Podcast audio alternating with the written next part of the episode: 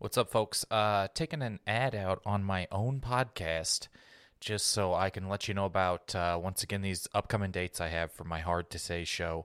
March 22nd, I'm in Denver. March 24th, I'm in Boulder, Colorado. And March 27th, Fort Collins, Colorado. If you're there, if you know anyone there, it would mean the world to me if you let people know about this. Uh, I'm going to be doing more shows as well Seattle, Portland, Santa Cruz, Bay Area. Look out for that.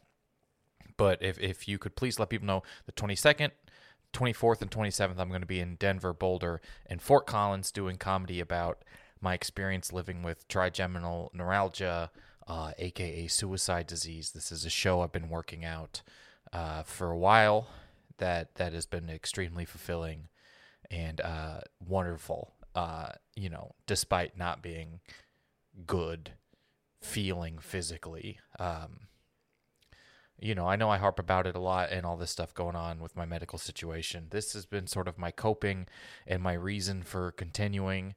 So I have, uh, uh, I'm excited to finally do it somewhere else other than Los Angeles. So please, if you're in Denver, Boulder, Fort Collins, go to kyleayers.com slash shows K-Y-L-E-A-Y-E-R-S dot com slash shows.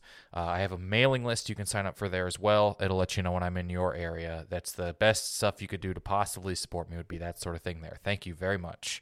Um, I hope this was a, I hope I uploaded this ad properly to my own show.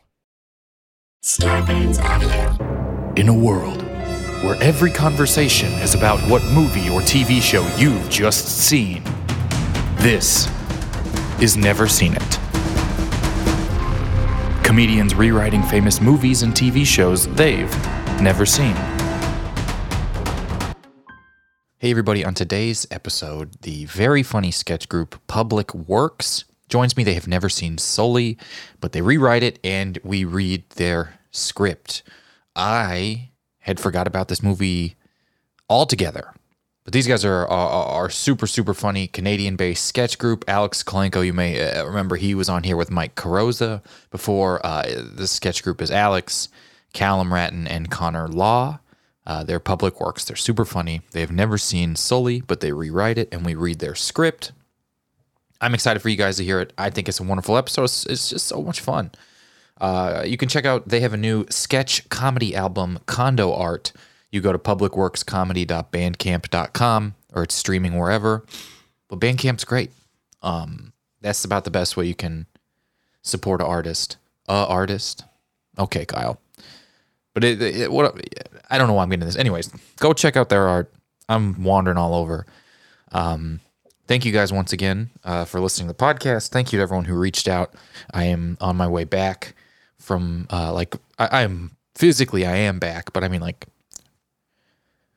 recovery wise back from this brain surgery situation. Got a gnarly scar. The scar is almost healing so well that it might go away, and that'll be a little upsetting, right?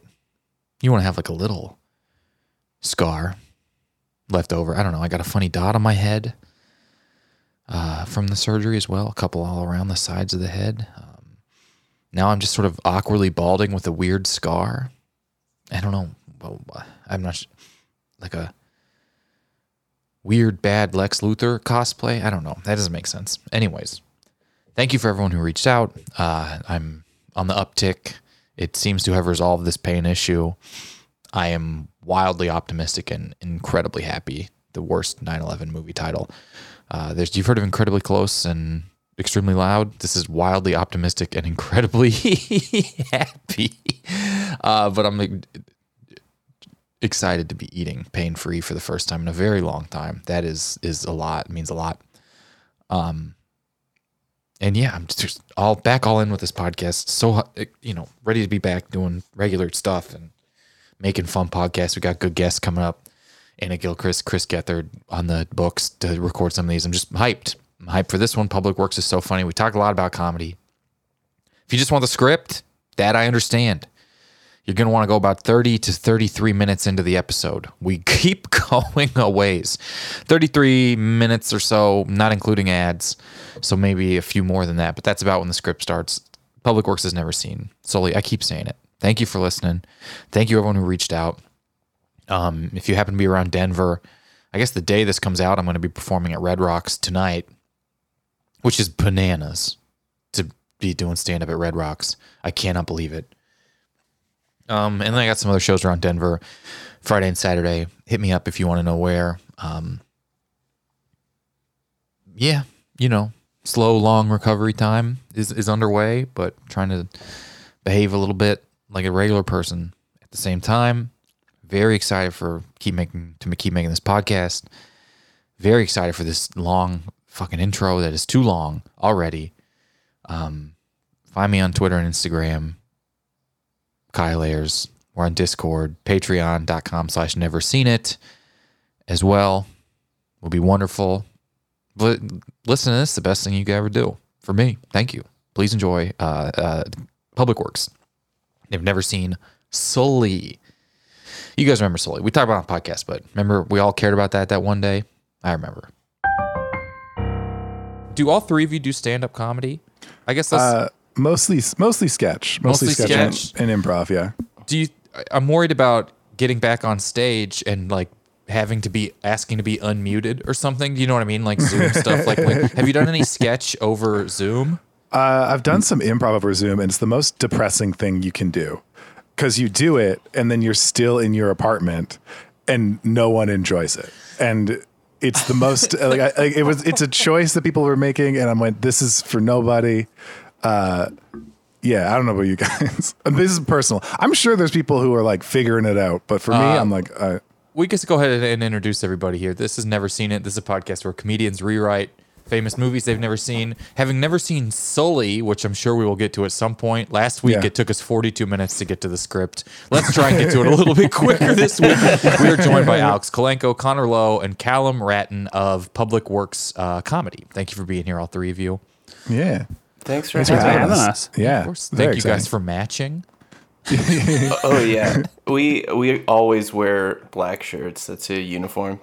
It's a, yeah, it's a uniform, but it- it's more of a uniform um, of just it's easier to only purchase black shirts, so you don't have to worry about anything else you're wearing. Yeah, I did. Uh, in the the pandemic when I I got like nine Gap pocket T-shirts, like three black, three gray, two navy, and a white. And it's Yeah. just so easy now. You just put. Look, I got one on right now. There's, I'm I showing you the pocket. Yeah, I understand every cartoon character now when they have like a closet filled with the exact same uh, outfit. I'm like, oh man, I get it. Like if I just had one outfit I liked and I could find identical copies of it, I would Sure.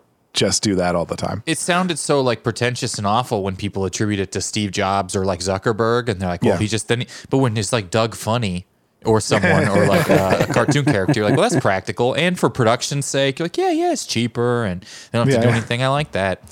That's got you know, it, it has made it a lot easier. And now I'm kind of just been recovering from the surgery. I wear like the same. I have two pair of the same basketball shorts and then just a shirt every single. My neighbors probably think I have never showered. I had really intense chest surgery and I would wear the same pair of pajama pants because it was really hard to get on and off pants for like weeks at a time of like the, the months long recovery. And there was a point where when I was like kind of starting to recover and I found a pair of pajama pants under my bed that were like from the surgery time and I was like, "Oh my god, I can't believe my parents let me roll around the house this disgusting." Like just like like just sweaty and enfeebled and it's stuck wearing the same clothes. Oh man, I can't. Uh, I know it's we we've gone past it, but my brain cannot move past Zoom improv. Um, is truly, two things I'm surprised survived the pandemic in any capacity: Zoom and improv. But uh, wow, what a lightning in the bottle thing improv is when it's good, and how I can't fathom it going great For over Zoom. like we all do a lot of improv and teach it and then there is a thing where like I've never done Zoom improv. I made Yeah. like a hard stand. have, yeah, but you watch improv and I'm like, this is like there's so much time where it's like I love it when it's really really good, but I you do once you start doing it a lot and getting better at it, you watch a lot of bad improv because that is kind of the way to get money to support yourself with improv, and it is like a weird thing of like, um, It's a weird thing of like, you know, this thing you love, smoke the whole pack of cigarettes, motherfucker. Like, or you take a job teching improv shows. Yeah, yeah. And you do nothing but watch improv shows every night. Right. You I mean, that's that could honestly, if I, I before I ever did stand up, I worked at a comedy club as a like a reservationist, and it made me hate and think I could do stand up at the same. You're like, these the guys getting paid? okay. the uh, stand-up guys are a whole different like the like the people who've doing stand-up for years and years and years and are like still rolling around clubs like still like headline like just like they just go from like Right, you They have a just headline the clubs Yeah. that have like names you cannot fathom are actually the names of Yeah, real yeah, you know comedy exactly what I clubs. mean, yeah. like the la- the the the Soul Chuckleman and like the the Chicken Hut and stuff Yeah, like yeah. that. Where you're just like, this is a business. You put this down on an LLC piece of paper. Yeah, those guys, the grinding guys. That's and they've been doing the same hour since the 80s and i'm i'm always I, I I always want to know like what happens inside their head. Like, I- are they I- happy? I Are they distinctly remember a guy whose closer. This was probably in 2010 when I was working and I was in college. A guy's closer was basically wouldn't. He had a Whitney Houston puppet that did cocaine on stage, and that was first off just. Break that down piece by piece. Yeah. Whitney Houston, what decade is it? Puppet, what decade is it? Doing cocaine, what decade is it? And it would crush. He got standing ovations from just, and it was like basically pushing a puppet's face into like the stuff you chalk a cue with at a, you know, that's at a bar, like you put on your hand Yeah, or whatever. That I, which I don't know if that'll survive COVID. Um, but they, and then he would just sing a song with the puppet on cocaine. Not even sing, lip sync a song with the puppet on cocaine. And everyone's just like, that's comedy. Yeah, my. my- Sorry, go ahead. Oh, in my mind, um, the technology to make a puppet snort cocaine is like half a million dollars. and so he just had to keep doing it to make it worth it. It didn't Yeah. even snort it. He just shoved its face in it and then just pulled it up and then would just sing. Uh, the, I think he was just singing the national anthem. When Whitney used to sing the national anthem and would just sing the national, which means he's not touring where you guys are living. So then it's like becoming a whole, you know, it, it was absolutely cra- and j- crush. People come back and see it again. And I you're just like, well, assume- yeah. the The rest of the set was just like one liners, like set up punchline, sound and then effects. at the it end, was all the gu- it was the guy from it was all just sound effects. Uh, you know, it was, it was it was all like crowd work, just bizarre, mean crowd. But the guy, you know, the, you know, it's like crowd work that you. But it was the same every night. I don't know if you've seen that sort of crowd work where it's like, oh, Oh, yeah. you're seeking out Yeah. the biracial couple to force your jokes into crowd work here.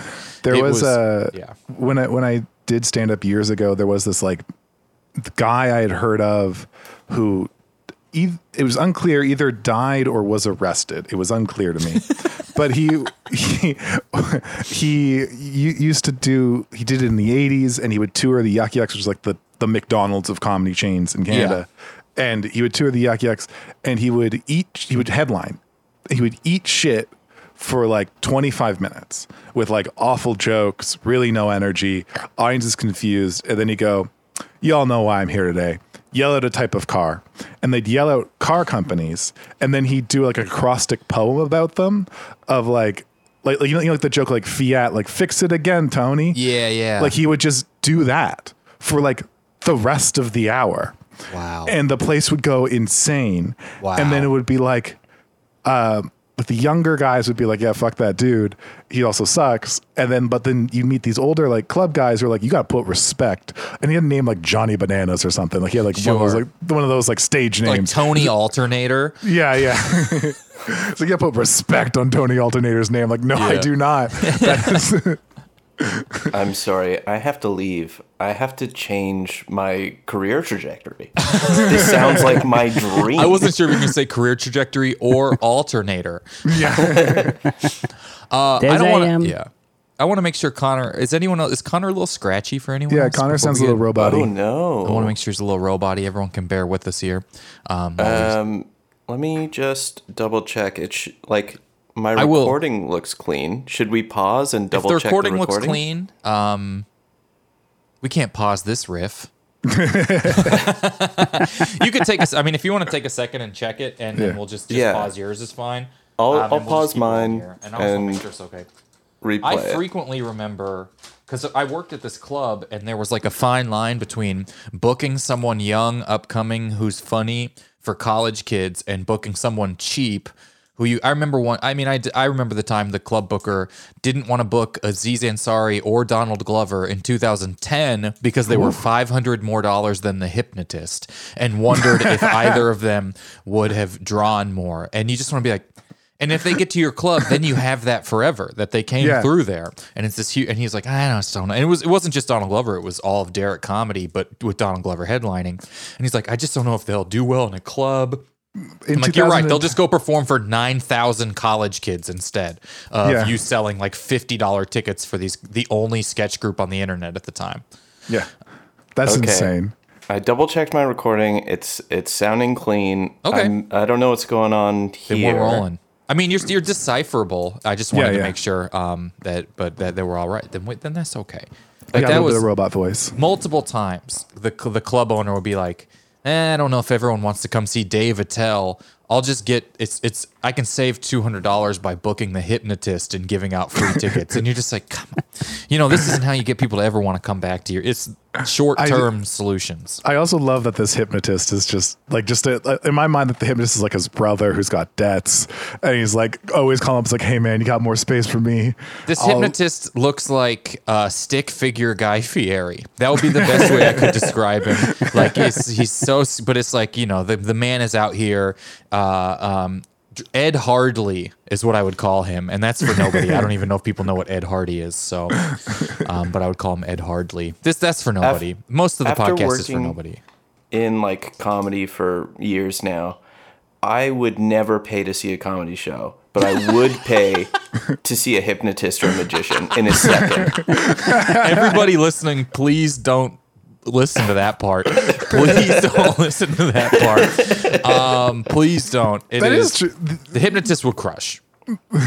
I mean, like to a level that comedy Yeah. never. It, it's the comedy.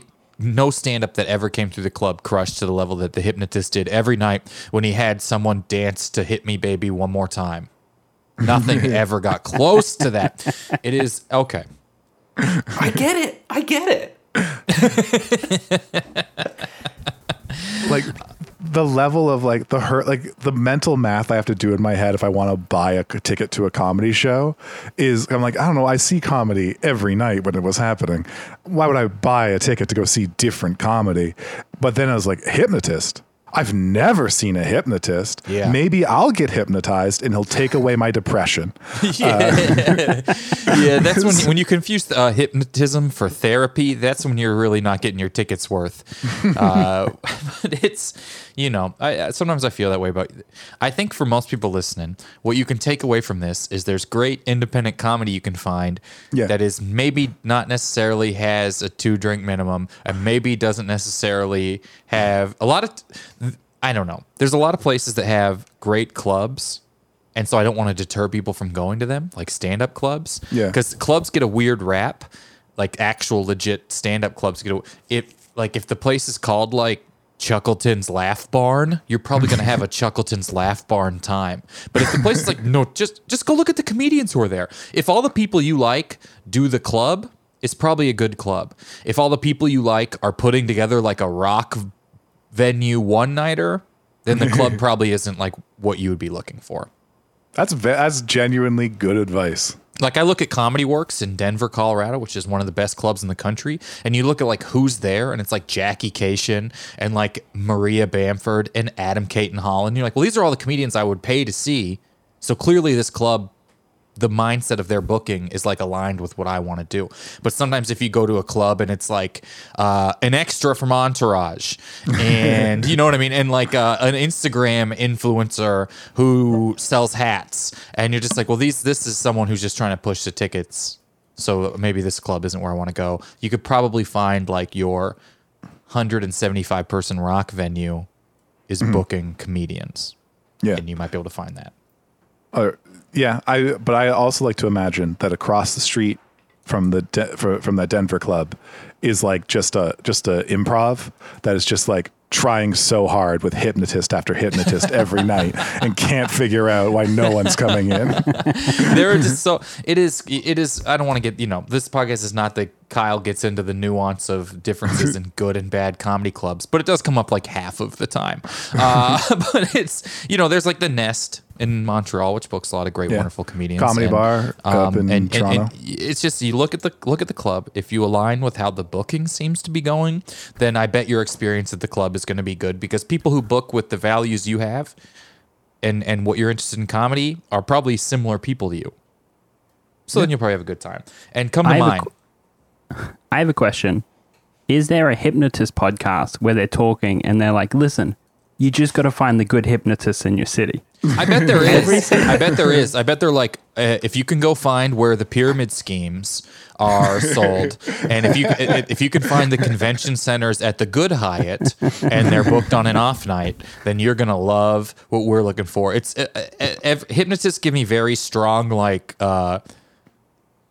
Like uh boy boss sort of like like what do they call Yeah. MLMs or pyramid schemes? Like that's what hypnotists feel like to me. It's like very much like buy my protein powder. I, look I know a few hypnotists and this is what they hawk. And it's always like I have a nice car so you could have a nice car if you just find two people with nice cars and one of them gives you one. It's very pyramid schemes and hypnotists is a circle. That How Venn many- diagram is a circle. How many hypnotists do you think committed suicide because the Bitcoin crashed? How many, how many, how many hypnotists did we lose? They probably it's last probably even too mainstream. It's probably too mainstream. They're probably in like days coin where it's like you, Yeah. you you can only buy it when you're in such like a lucid space that you don't understand toggling up on on the button. But even Bitcoin is probably too good for See, I, I wonder if the issue. yeah. with with writing comedy is nothing will be as funny as MLMs or like cryptocurrency. Yeah. Like I can never, i- in trying to be funny, be as funny as my uh, former friends on Facebook. Oh, for sure. You cannot. I mean, that's the previous administration of the United States showed that the downfall of the, of that administration and them going to a landscaping company to have a press conference. It's the funniest thing that's ever happened. Yeah. We didn't get to laugh about it enough because we were worried about the well-being of the world. But the funniest thing that's ever happened is them going to Four Seasons Landscaping. It's just the funniest thing that It's could the- ever happen. And then the the, former mayor of. New York during 9/11 melted at a landscaping company. You can't. It's it was funnier than it. I had a really tough time. I used to really like watching Last Week Tonight with John Oliver. I think it's a really well written program. It was my favorite of those of Yeah. the the Daily Show genre. Um, and I then I had a hard time with it, and I was talking to my girlfriend about this because we watched it just the other night to watch uh, a segment he had on Israel Palestine, and we're like, oh, this was hard to watch because it was just Trump, and and it wasn't his fault that that was it was that it was no one's fault because that guy just dominated the news so much that you get so tired. It's almost like hack, and you get so tired of talking about that that I I, I just it was too funny, and the real life hmm. stuff was so much funnier. And yeah, I agree. Will you can never be funnier than the real people, even like Christopher Guest characters. are only funny because we know a more extreme version of that person. Yeah. And that's scary almost. Yeah. I wish he I- took on MLMs. I, I, oh man, a Christopher Guest MLM movie would be Yeah. so good. Uh, although I did, did you watch Mascots? No, is this no? No, it, I've never was- even heard it- of this. It was a Netflix original movie that's Christopher Guest directed that came out like five years ago. Uh, Netflix buried it. But I was like, I gotta watch this. Zach Woods is one of the leads. Hmm. I'm like, this is gonna be great. Uh, Netflix buried it for a reason. Like it is Oh, really? unwatchable, and it's about it's about like a like Mojo. you know like baseball mascots or whatever yeah. uh, it's about like them going to a convention center to have like a mascot convention slash tournament, and it, it- you think that I'm like, oh, this is slam Sounds dunk. Christo- funny. Sounds like it'd be good. Sounds like it's in Christopher Guest wheelhouse, easy. Uh, poof. Rough. Alex, are you saying that someone wasn't that was funny in the '90s is no longer funny? Or at least Fair it enough. isn't funny when putting out a way longer version of anything they've ever done. um, that's crazy because I, I don't know anyone else who was really, really successful and funny in the 90s who put out a bunch of Netflix content that people don't love as much or why that's Adam Sandler. But uh, although his stand up special, okay, I'm we're going to be done talking, we're going to talk about Sully. His stand up special was so funny. And it's also the last comedy show I did go see in real life was Adam Oh, really? Sandler. At, uh, like March 8th of 2020, right before the end.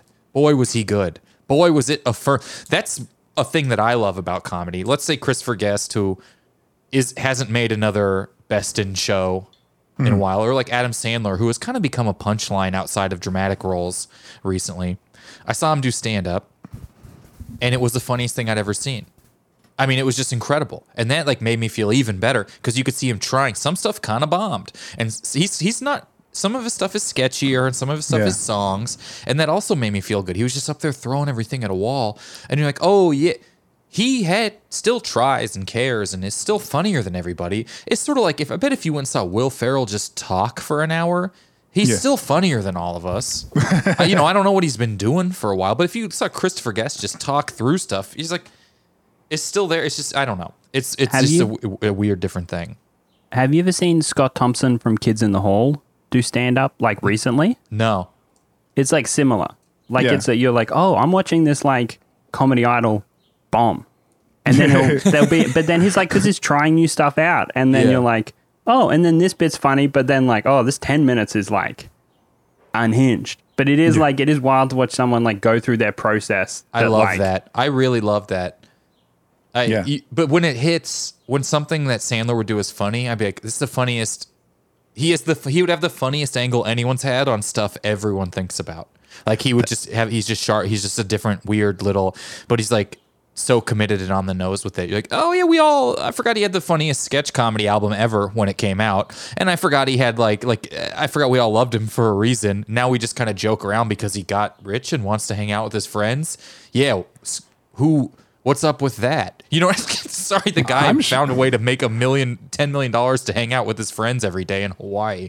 I'm sure I would have a very similar life trajectory as Adam Sandler if I was like, I felt like I did good work and I can do whatever I want and just hang out with my friends. And if I love basketball, I get to play basketball. I'm sure Adam Sandler's an excellent guy to hang out with. I don't love his movies. Uh, Special's really good. The the the stand up one Yeah. they did is really really good. Uh, so he definitely still cares about comedy in some capacity, but like. Well, every time I watch him, it's like I just want to hang out with him. Oh like, man, uh, when like you see a fucking clip uncut playing basketball in just the baggiest shorts anyone has ever played basketball in, you just like this man doesn't care. Are you wearing a polo at Rucker Park in New York? Like it's Yeah. crazy. He's just in a polo and basketball shorts play, and it's funny to think about him waiting to get in. There's like he's like the 13th or 14th guy at a basketball court. He doesn't seem like he would pressure anyone. He seems like Nah. a follows the rules kind of guy. And then he's just sort of like, I've gotten. I don't know if he's any good. He plays a lot.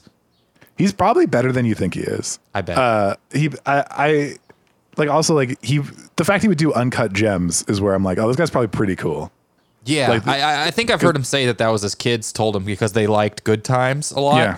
And they were like, you got to make a movie with these guys. And Adam Sandler's like, uh, that doesn't make any sense, but I'll give it a shot. And it's like, oh, uh, that's what happens when you listen to anyone who's paying attention to anything recent. No, no, You you, should, no, you should listen to an old manager who is just like, listen, hypnotism's the money. Get in.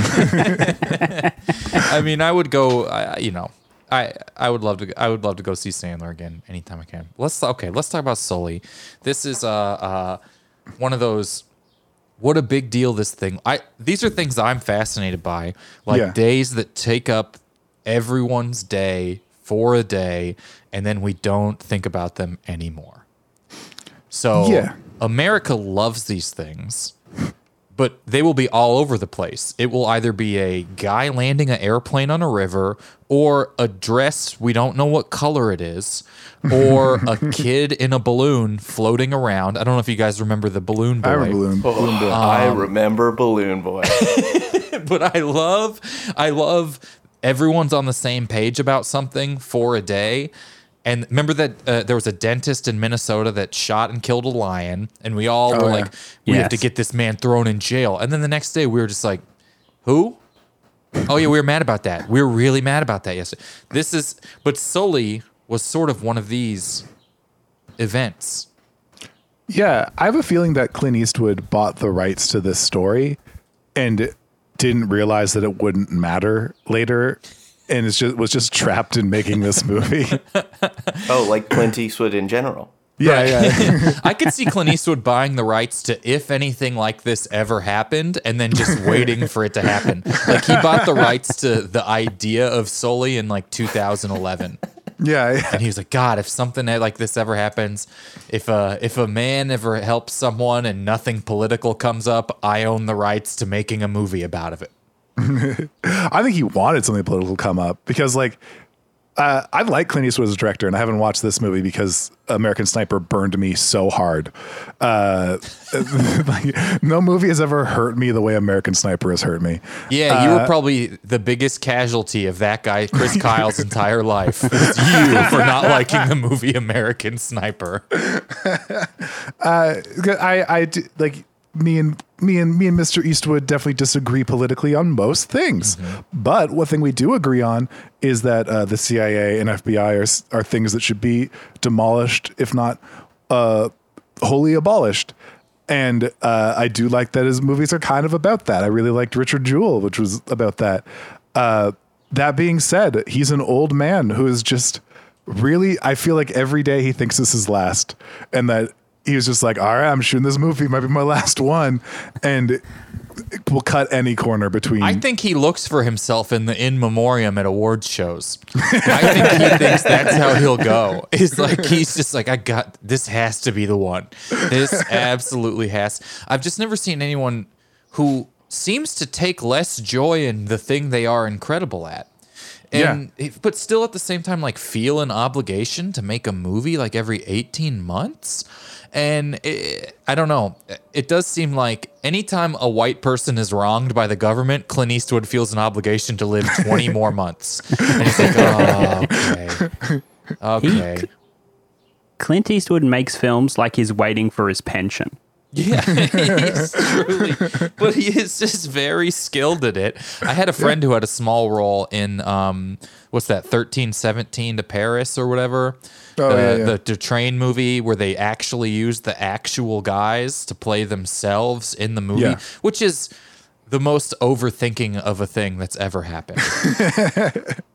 the most overthinking of a thing that's ever happened. And and she was in this movie and talked about how he wouldn't talk to actors and that he doesn't talk to them. He talks to someone who talks to them, and he also moves really quickly and take keep after a little bit just uses your worst take. He doesn't do it. You know, he's like a very efficient. So because he comes from the time where it did you didn't have to be good or bad at acting. They just told everyone you were good. Even Yeah. if you weren't, like he was like an actor post John Wayne, the worst actor of all time, that everyone just said was good at it, but we just didn't see any other examples, and so everyone just convinced. And Clint Eastwood is good at acting at what he did. But I Eastwood's, honestly don't good at think being he Clint really has the range. There's no range there. He couldn't play anything. But he he moved really quickly, and he wouldn't look any actors in the eye or talk to them, and still ordered them around through someone else. And that's I'm always wonder like, what's the hearsay here? I I never want to read too much into stories like that, but um, that's that's that. The man makes movies quickly. They all have a similar tone, even if they're about different things. Casting the people who actually played them in the movie is the dumbest thing I've ever heard in my entire life. Very strange. Yes. I, the only I wouldn't do that. Vice would have been the only movie I would have liked that to have been done with. Is if Dick Cheney actually played himself, then I would be okay with it. Um, but other than that, you know, the he is. You can't deny that he is skilled at it. Yes. I mean, like Mystic River is amazing. Yeah, it's really I- really great. Well, I think I realized like when I actually started like working in TV and that, and like as a writer, and there'd be like these directors come in, and the only thing, this one person, and the whole thing was he's he's never been over budget. Oh And yeah, he just, and that means he can do anything he wants in any Canadian television because he just always delivers things on time, and that's all they care about. I would imagine And the was like- combination between never going over budget and knowing that if you're Clint Eastwood, knowing that Clint Eastwood's name will get uh, X amount of people to see it no matter what, Yeah. it just means he's guaranteed to double. He's just like he's guaranteed to double it. It'll get a little press. His name still carries enough weight to get all of our dads to Yeah. go see the movie, and that, that's, it's, a, it's probably a zero risk director. Yeah. Yeah. I I also think that like like because he's like like his movies are like except with the exception of American Sniper as far as I can tell are decent of like uh like so keep getting them made. I assume this movie's not good. Like I haven't seen Sully. I assume it's not good. Like if it ends the same way the 1990s movie Stealth ends, like I, I don't know, like it, it doesn't make any sense to me that the like I assume this movie isn't good. That's why I've never watched it. Like the, like even though I know he's a good director, I like I you see the trailer, I'm like I know what happens. Like I know he's going to land a plane in the river. How much tension is there? You know. I also never saw Sully. To me, Sully felt like a missed opportunity for Ron Howard, who I think is the best director at directing actual things that actually just happened. Um, between like Apollo 13 and Frost Nixon, I just Yeah. think Ron Howard really handles the tension well when we all know the outcome.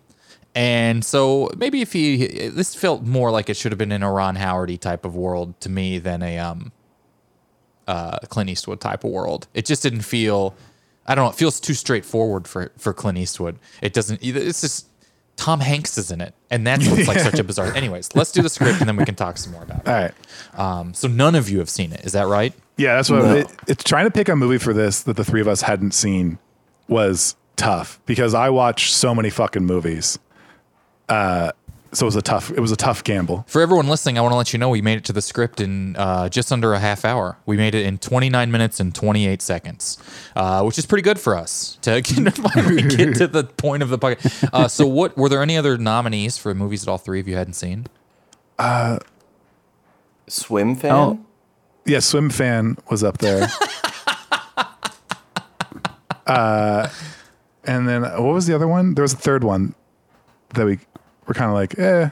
Oh, Citizen Kane. Oh yeah, But you had seen it. yeah, I, but I've seen Citizen Kane, Oh, so I that's ruined so that. funny. The the the podium of successful movies, whether it's Swim Fan, Sully, or Citizen Kane. Uh, swim. I swam. I was a swimmer, and I swam like a um like really competitively and seriously. And I remember Swim Fan came out in like 2001, to probably. So I was like a freshman in high school. So everyone had to go see it. It has the word swim, and then it was like, oh, this isn't good. it wasn't even good, and we were who it was for. Yeah, that makes sense. Uh, I yeah, I mean, I was gonna say like, why why would we not watch Swim Fan? Obviously, like uh, unless you are That would be fun. actively swimming, there's no reason to watch Swim Fan. It would have been fun to watch you try and justify to me why you hadn't seen Swim Fan.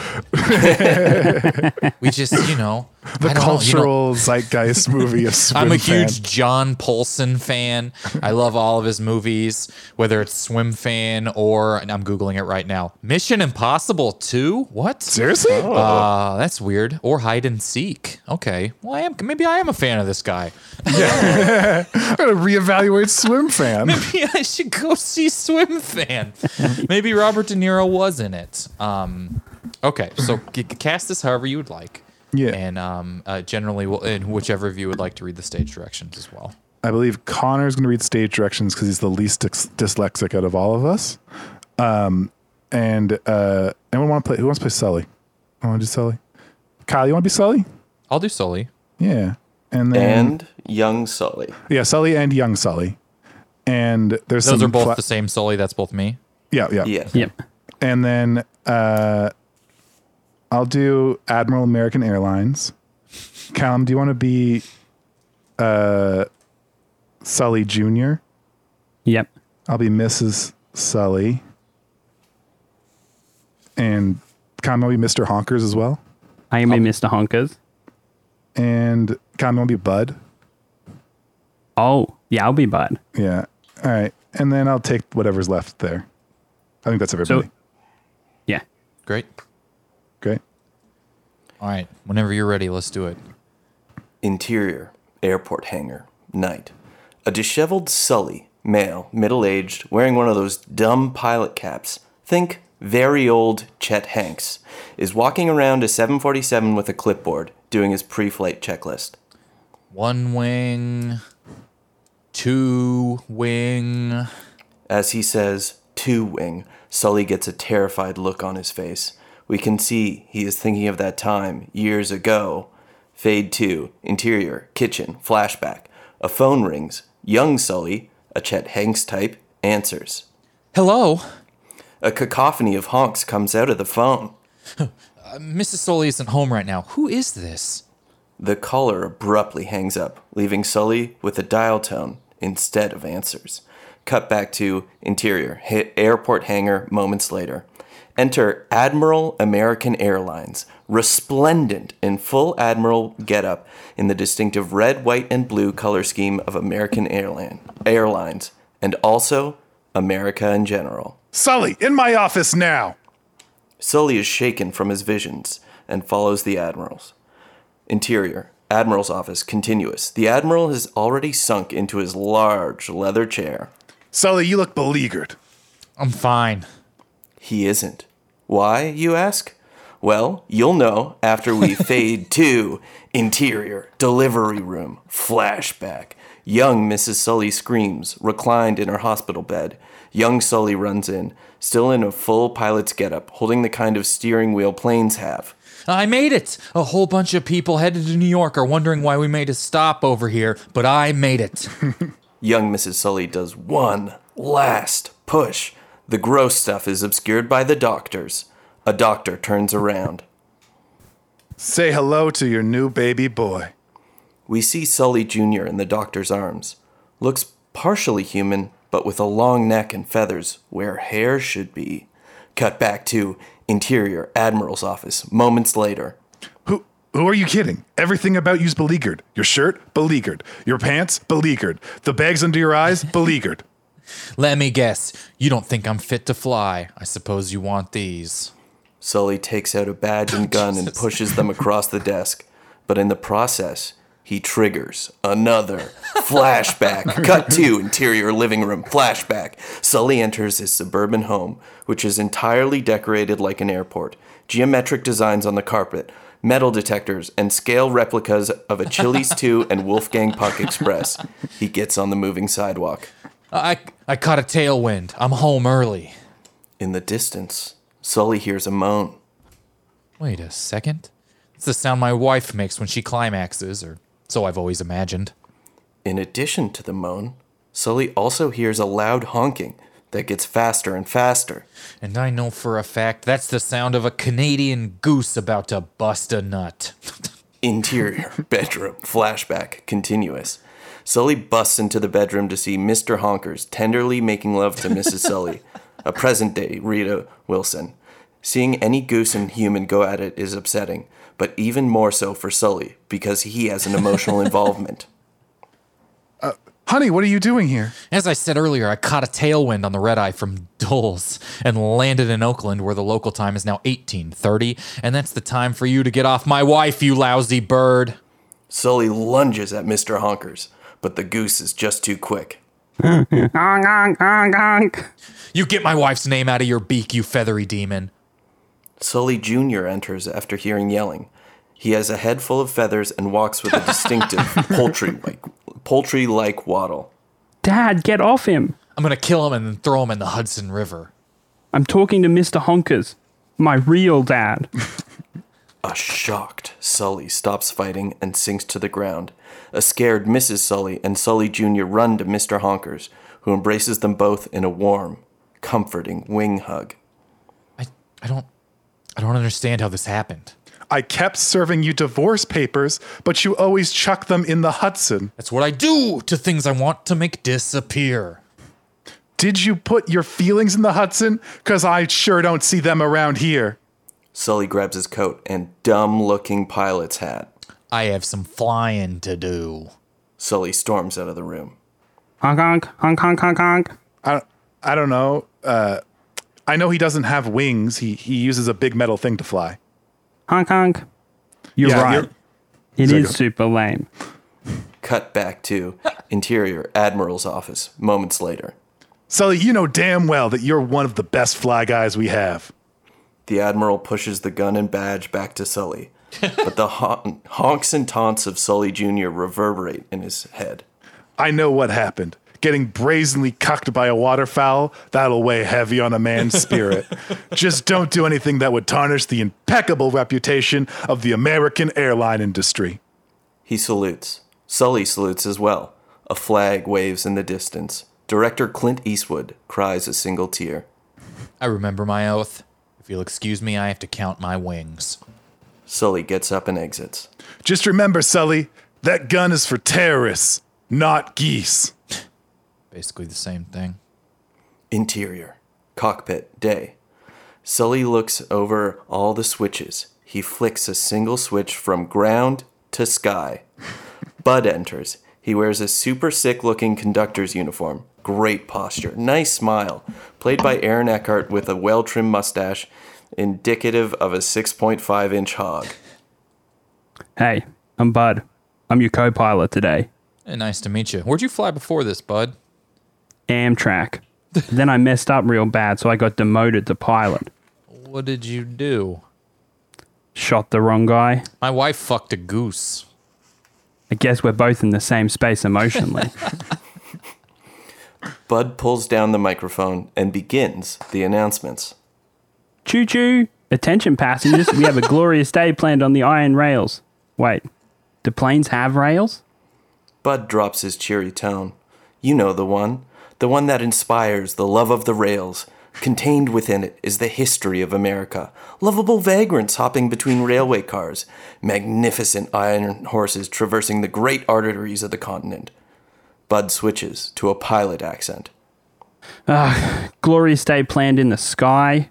We expect to land in the station, I mean airport, in three days. I mean two hours. No. You know what? What are you doing here? You all wish to fly in a cramped sky coffin when you could luxuriously stretch out on the Cadillac of the rails. The fact that this plane exists means that Joe Biden is a dirty fucking liar. Sully grabs the microphone from Bud. Uh, sorry about that, folks. Uh, we will uh, prepare for takeoff. Uh, seatbelts, straight tables, you know the drill. As the plane reaches altitude, Sully looks to his right and sees a gaggle of Canadian geese flying in a perfect V formation, led by none other than that home wrecking piece of shit, Mr. Honkers. Sully pulls down the microphone. Uh, folks, uh, looks like it's not just my home life that will be hit by unexpected turbulence. Interior, cabin, continuous. One passenger turns to another. They pull their glasses all the way down to the end of their nose and then peer over the top of the frames. Then, really milking it, says, What is this? Spirit Airlines? You hear Clint Eastwood laughing off camera. Interior, cockpit, continuous. Sully pulls his handgun from a pouch in his hat. The hat deflates. He points it at the lead goose, then hesitates. No, this is a gentleman's flight. Sully removes the badge from his already deflated hat. He fits it perfectly in an indent in the dash and then turns it like a key. He flips open the series of protective covers and turns on the red dials, uh, and turns the red dials hidden underneath them. A sealed compartment opens, revealing a switch labeled NOS. Sully flicks it on. The plane leaps forward. Mr. Honkers looks back, concerned. Interior, cabin, continuous. The what is this Spirit Airlines passenger from earlier sits down, uh, turns and sits in his chair, giggling about his joke. I said, What is this spirit? The plane jerks forward and the passenger uh, swallows his glasses. Clint Eastwood laughs even harder off camera. Interior, cock, cockpit, continuous. Geese on the rails. I mean, uh, air. Sully, eyes now glazed over, starts mowing down geese until only Mr. Honkers is left. Honk, honk, honk. Mr. T- Honkers is sucked into the engine. The plane shakes. the engine! Is it terrorists? we got to put this train, I mean plane, down. Luckily, there are dozens of airports in this area LaGuardia, Newark, JFK, Long Island MacArthur, Stewart International, Trenton Mercer, Westchester County, Teterboro, Brookhaven, Central Jersey. I'm gonna land on the slow moving reflective runway that separates Manhattan from New Jersey. You couldn't possibly mean. Sully violently shoves the control stick forward. The Hudson River. Someone get these boats and bridges off the runway. This wouldn't happen if the US had a more robust transit system. Sully lands on the Hudson. It's beautiful. The passengers don't feel a thing. The seatbelt light doesn't even come on. From the shore, Mrs. Sully and Sully Jr. look on, finally proud to bear the Sully name. Oh my god, you did it! Yeah, I killed those geese. I was going to say you saved all these people. Ah, A shadowy figure emerges, appropriately enough, from the shadows. They're wearing camouflage gear and so many medals. Sully, I'm General Patton Jr. Jr. That was some nice flying. We could sure use a man like you in Afghanistan because terrorists and geese are basically those are, the of oh, us yeah, are, ba- basically, the, same, thing. thing. General, you got your man. Freeze frame. You're the Best by Joe Esposito blares. Credits roll on Sully. They're intercut with facts, like that the real Sully went on to kill more geese than anyone else in the War of Afghanistan.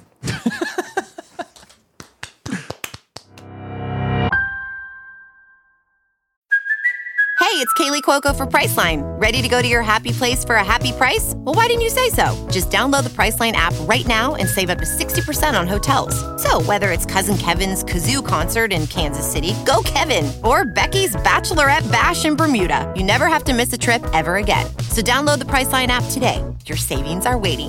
Go to your happy place for a happy price. Go to your happy price, Priceline. Probably pretty close. Honestly, in many ways, probably pretty close. So I don't remember much about the actual Sully situation because people don't really like to reflect on when they want someone to be a hero like that. And he'd already been on Ellen and stuff. So who knows? But I, I do remember some little, some people saying he could have landed it at an airport. That that was what we talked Yeah. about. Yeah. There's there's so many airports in that area. So many. I when I lived in New York, I accidentally flew to the wrong one. Sometimes I flew to Westchester without th- knowing about it, and that's like 40 miles away. But it's just there's so many. You just book an airport ticket and you just go to the wrong place. It just feels like Newark is. You can see Newark from the Hudson. Yeah, I, I, yeah. I, uh, when I fly into New York, you save so much money to fly into Newark Air and just take like an hour train into the city. Uh, that like you see, like I, it's amazing to me that he landed in the Hudson. Unless like the Hudson's big. We did Google the length of the Hudson. The amount of research we did for this was made sure Clint Eastwood did direct this movie, and it wasn't just an assumption we made. And what is the length of the Hudson, which is very long. So there's a few theories that he could have got back to an airport, and uh, then they were refuted by the board, who sound like people who want to write American history books. Do you know what I mean? It's like, oh, the board also said the Native Americans just gave us the land, so that's tight. Um, I love the board. The board seems to know what's up. Nothing. The board sounds like like it sounds like the most shadowy figure you could. I'm pretty sure the board mints the coins in John Wick. Like I don't know that's who sounds like does this. Uh, I always this is I always love in movies. What did I just watch? Where everything had a very generic. Oh, I'm, I, I watched part of The Man in the High Castle. I'm recovering from Oh, yeah. brain surgery, so you have to forgive me. And it's like they have an area called the neutral zone.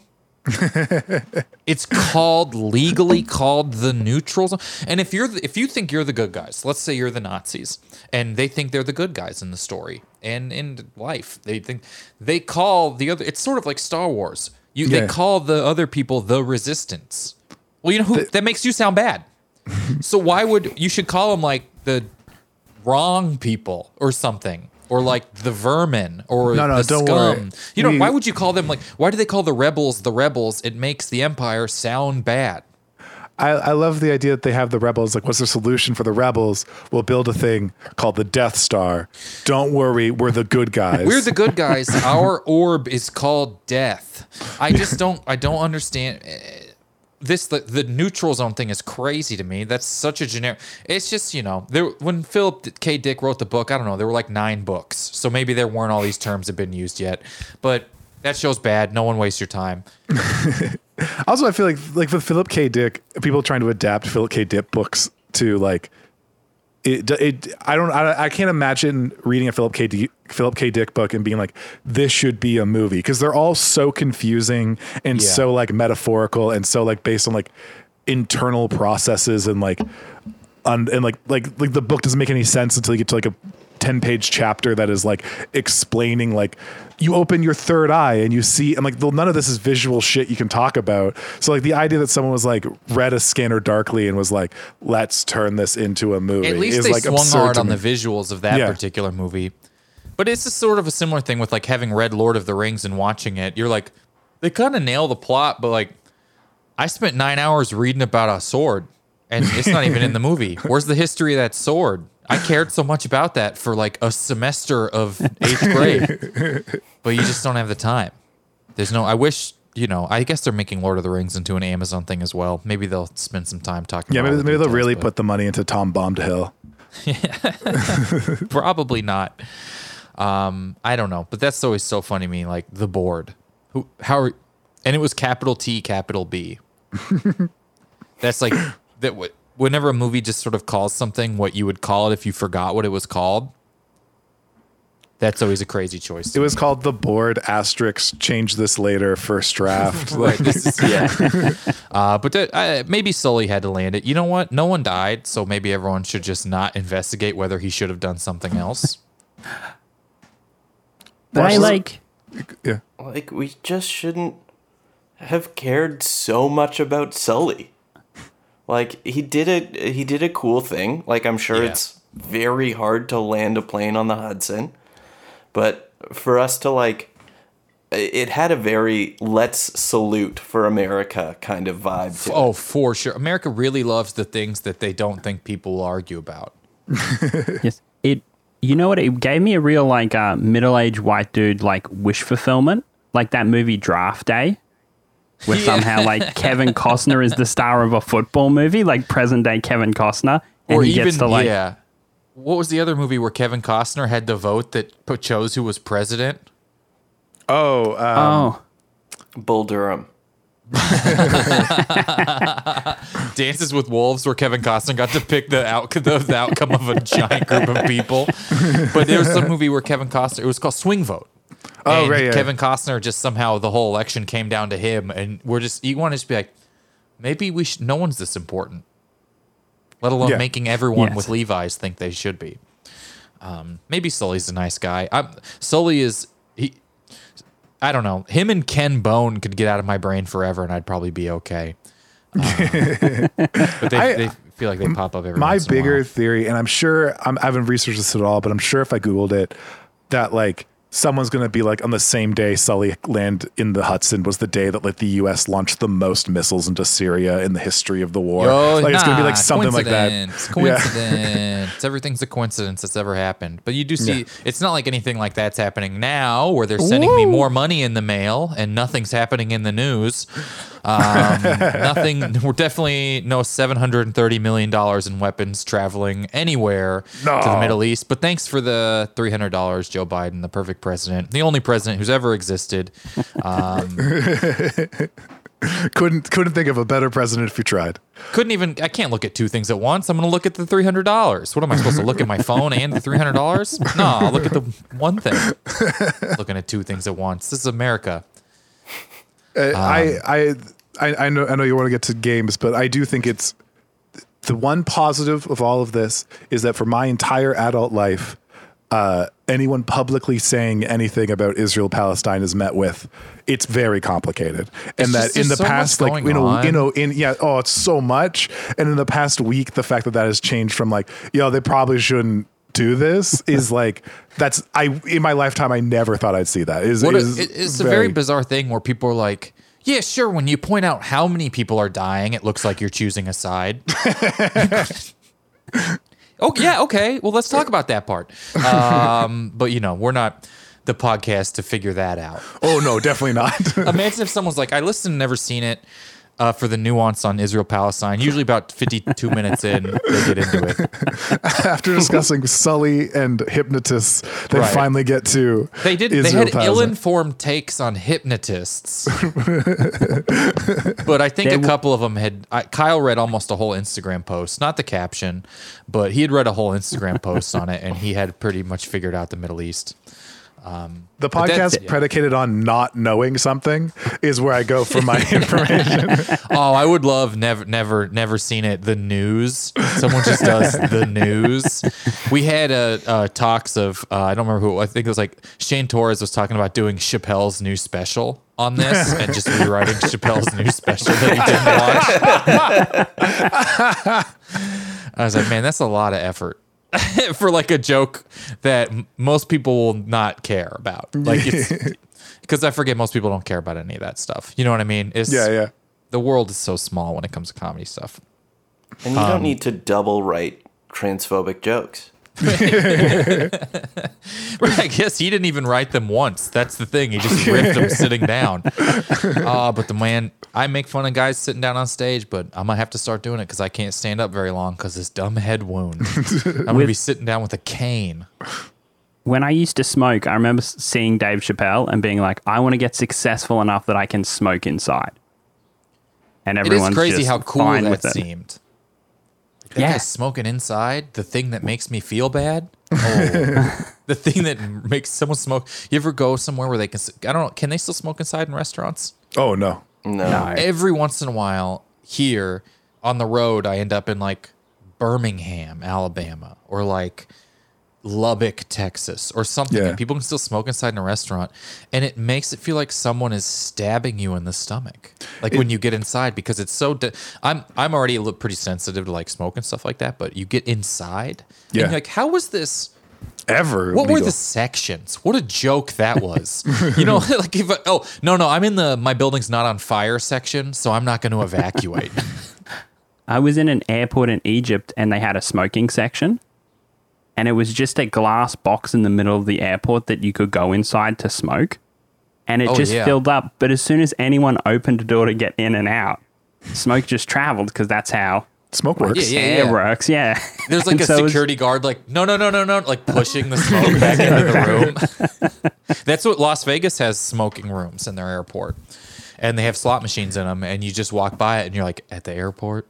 I mean, they have But slot air- machines everywhere at the Vegas airport, but that one is like particularly like you have to go box yourself up and do this, like during I just- layover. anytime Every I've, vice. anytime I've ever been in a smoking room, I think of like because it's so gross. Like it's it's the gross like it- like the you can see it on the walls. It like Mm-hmm. the air hurts you. I think of like the entirety of Mad Men.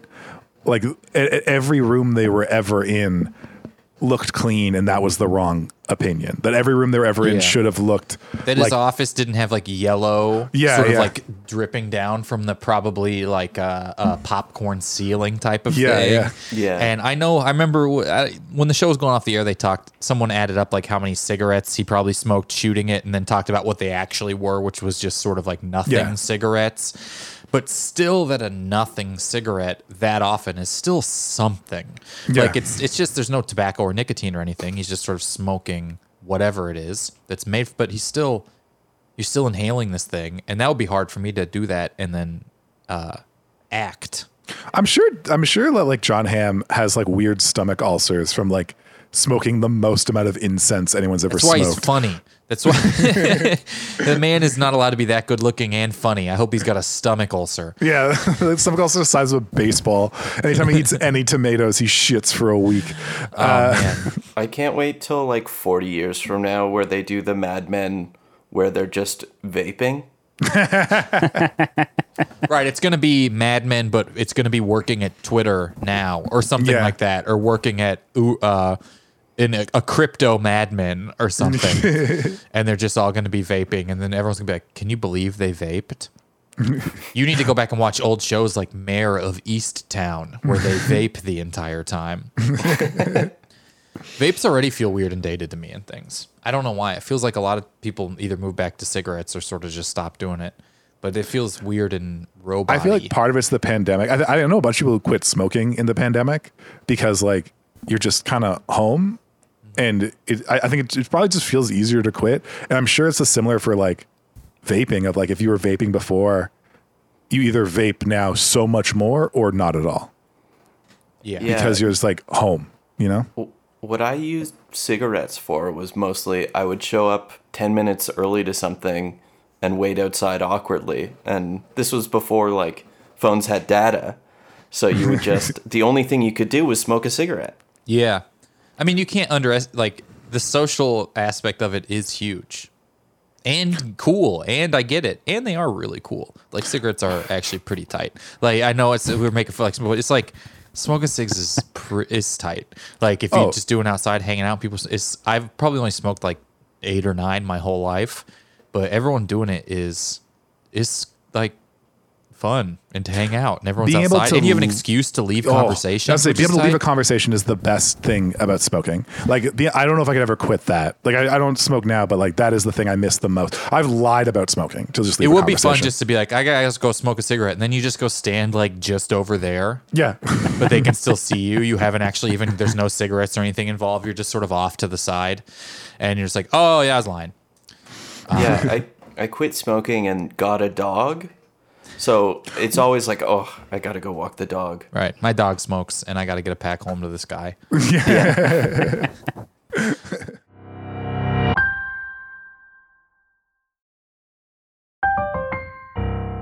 All right, guys, we got a game that we're going to play on here that's called Before and Afters. Mm-hmm. And how this game works is two movies have been smashed together into one movie. I will read you the new smashed together plot. You tell me the Smash together title. Some Smash together title uh, options would be uh, uh, The Wolf of Wally Street, um, Saving Private Silverman.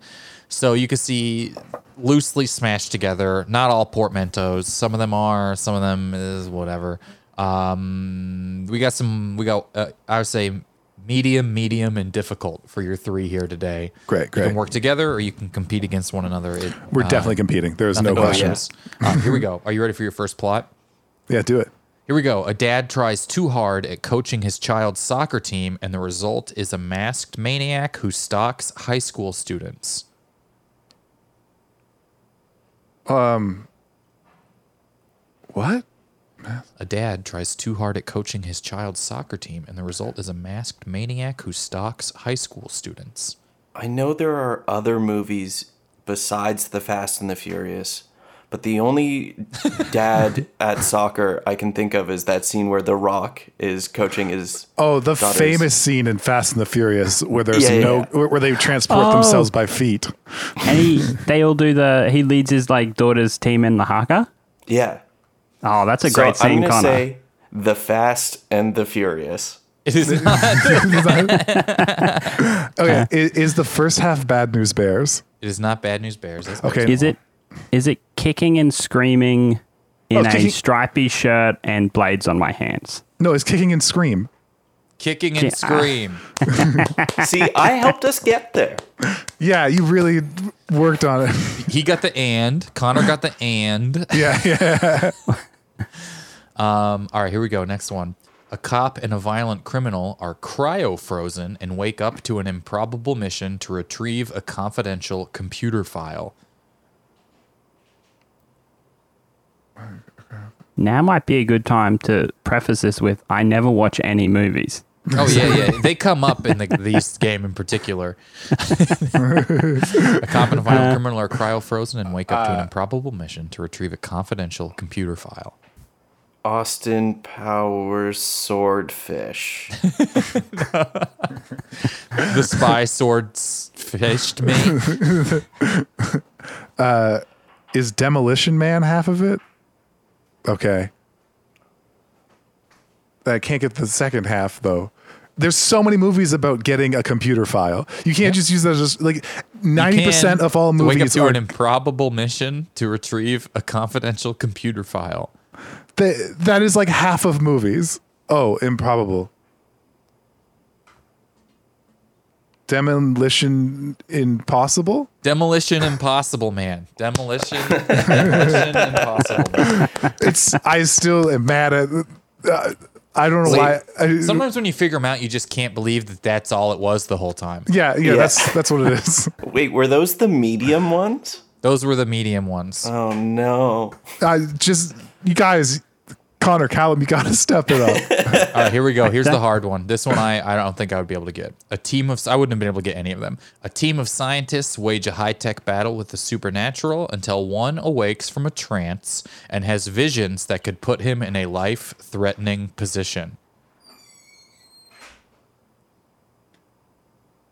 The Sixth Sense and Sensibility. that is one of the that is not in either of these movies, but one we have used before. Um, is fuck. Is Twelve Monkeys half of it? I know it's cheating to ask what half of the thing is, but If you get half of it, I'll give you a yes or no. A team of scientists wage a high tech battle with the supernatural until one awakes from a trance and has visions that could put him in a life threatening position. Is Minority Report half of it? He doesn't have the visions. No, the visions are the three uh, precogs. yeah. Well, one of the precogs. That's why it's a Minority Report. Uh, Oh man, this is tough. Is R okay? Is R.I.P.D. one of the movies, which was That- a never heard of Men in that. Black, Men in Black, but instead of aliens, it's demons. No, it is not. R I. It's not. Ripid is not one of them. I This really one's hard. hope This one's The okay to editor- move on from. edits in Transform. more silence to this. Uh, all right, we are looking for Ghostbuster, Ghostbusters, and Stir of Echoes, which would be Ghostbusters of Echoes. Ghostbuster of Echoes. it's not even easy to say to read. I had to spell it out phonetically how I would say it out loud. Ghost, then the word bus, and then Stir of Echoes. The fact I couldn't get Ghostbusters as half of it is the most frustrating part. Ghostbusters is like too obvious to just say the plot as scientists fight ghosts. yeah, Like, well, it can't be the movie that is that. It can't possibly just be the one. the problem is, is I'm also terrible at like summarizing movies. So if you ask me to summarize Ghostbusters, I'd be like, all right, a guy gets a blowjob from a ghost halfway through. It is Yeah. unrelated to the rest of the movie. Now to get to the plot, like A lot of movies, you look up the plot and you're like, that can't actually be what the plot to this was. It you don't really remember, especially sort of like comedies or or family Yeah. movies. You look up the plot and you're like, oh, I guess that is what happened. I just always remembered it as these guys are funny. I right. I do love that like half of Disney comedies always somehow involve like crime. Like it like it, like Airbud involves like like people at the docks shipping drugs and it's like the fact he can play like half of Disney comedies for some reason have a crime element to them. Right. And I don't Yeah. understand whose choice that is. Airbud also had that whole sense that the guy beat the dog. Yeah. Yeah. Clown just beat his dog. All right. Uh, which I'm sure that dog's okay. Airbud, same dog as the dog from uh, what was that uh, television show? Full House. Same dog. Oh, Yeah. Oh. what a illustrious career. Yeah, no. I mean, for a dog, that's like doing 14 movies, dog movies. You know what I mean? All right, this is the last game we're gonna play. It's called Guess What Movie Kyle's Dad is Describing. Having only watched the trailer and never having heard of the movie, The Game. Okay. Okay. Oh wow. Guess what movie trailer Kyle's dad is describing, having only watched the trailer and never having heard of the movie. So how this game works is my dad describes a movie trailer. Uh, he has not been to a movie theater since he saw Space Jam in 1995, so he does not know the name of any movie or actor or director or anything. He will describe movie trailer. You have to guess what movie trailer he is describing. Are you guys ready? It can be any movie from ever.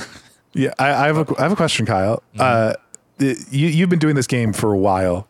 A long, Is your dad time. starting to put together stuff about movies from having watched all these trailers? No.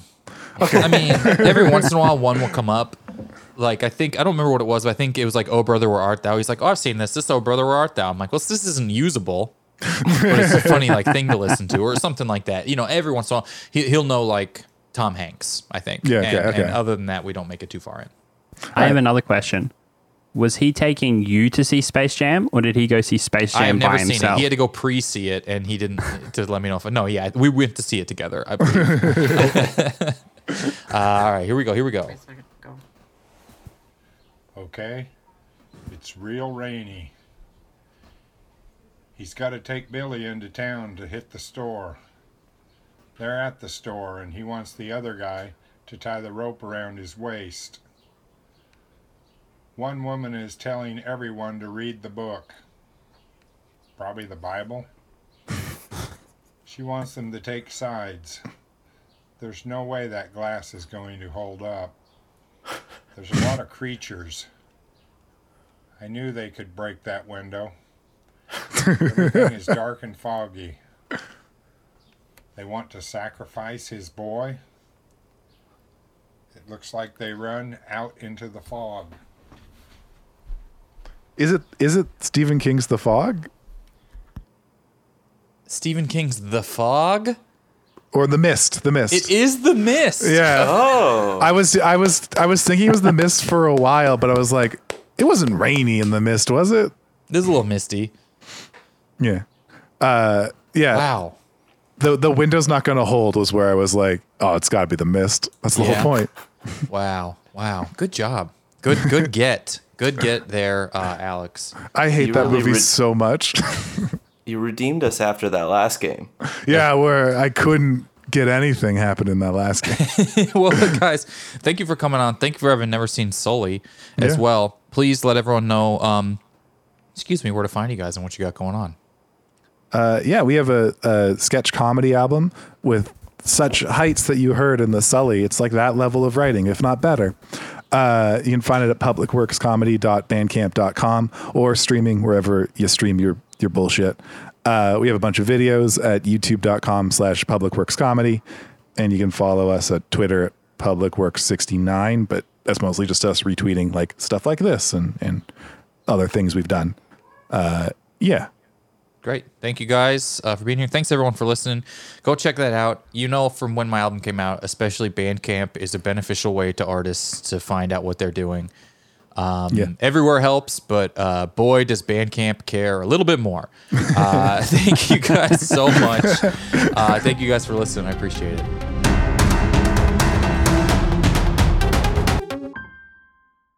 Scarpins Audio, a podcast, a podcast network.